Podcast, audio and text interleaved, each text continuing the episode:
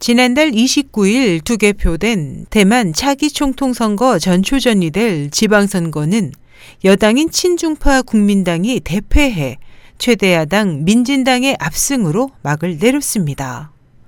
이번 선거는 6개 직할시를 포함한 22개의 현 시의 수장과 지방의원 등 9개 선거를 동시에 실시하는 대만 사상 최대 규모의 선거였습니다.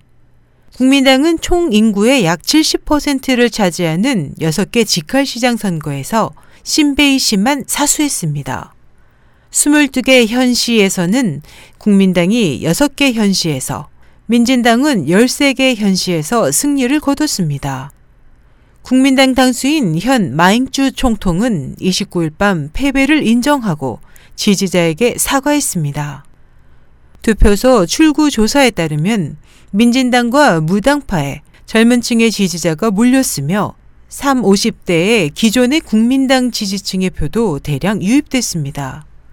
이번 선거는 유권자가 마 정권에 대해 명확하게 no를 선언한 결과라고 할 수 있습니다.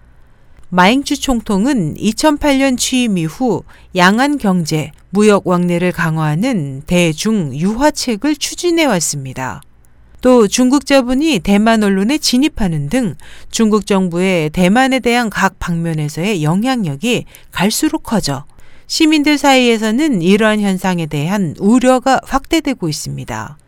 올해 3월 중국 대만 간 시장 개방을 목표로 하는 서비스 무역 협정 조인에 반대하는 학생들이 입 법원을 점거하고 대규모 시위를 벌였습니다.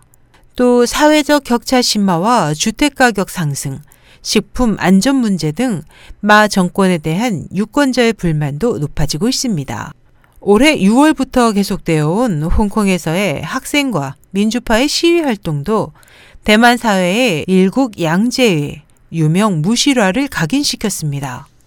원래 일국 양제는 대만과의 통일을 위해 제안된 구상이었기 때문에 중국의 홍콩에 대한 노골적 정치 간섭에 많은 대만인은 남의 일이 아니라며 우려하고 있습니다.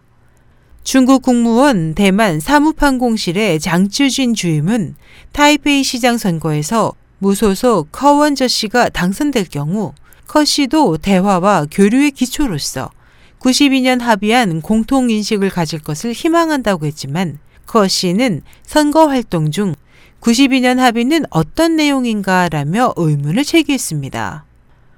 이번 선거 결과로 여당인 국민당의 주도권 약화는 불가피합니다. 중국 정부는 향후 양안 교류에 신중한 민진당과 접촉해야 합니다. 이에 중국 문제 전문가 양닝 씨는 중국 정부에 있어 큰 고민일 것임에 틀림없다며 그들도 큰 충격을 받았을 것이라고 지적했습니다. SH 희망성 국제방송 임소연이었습니다.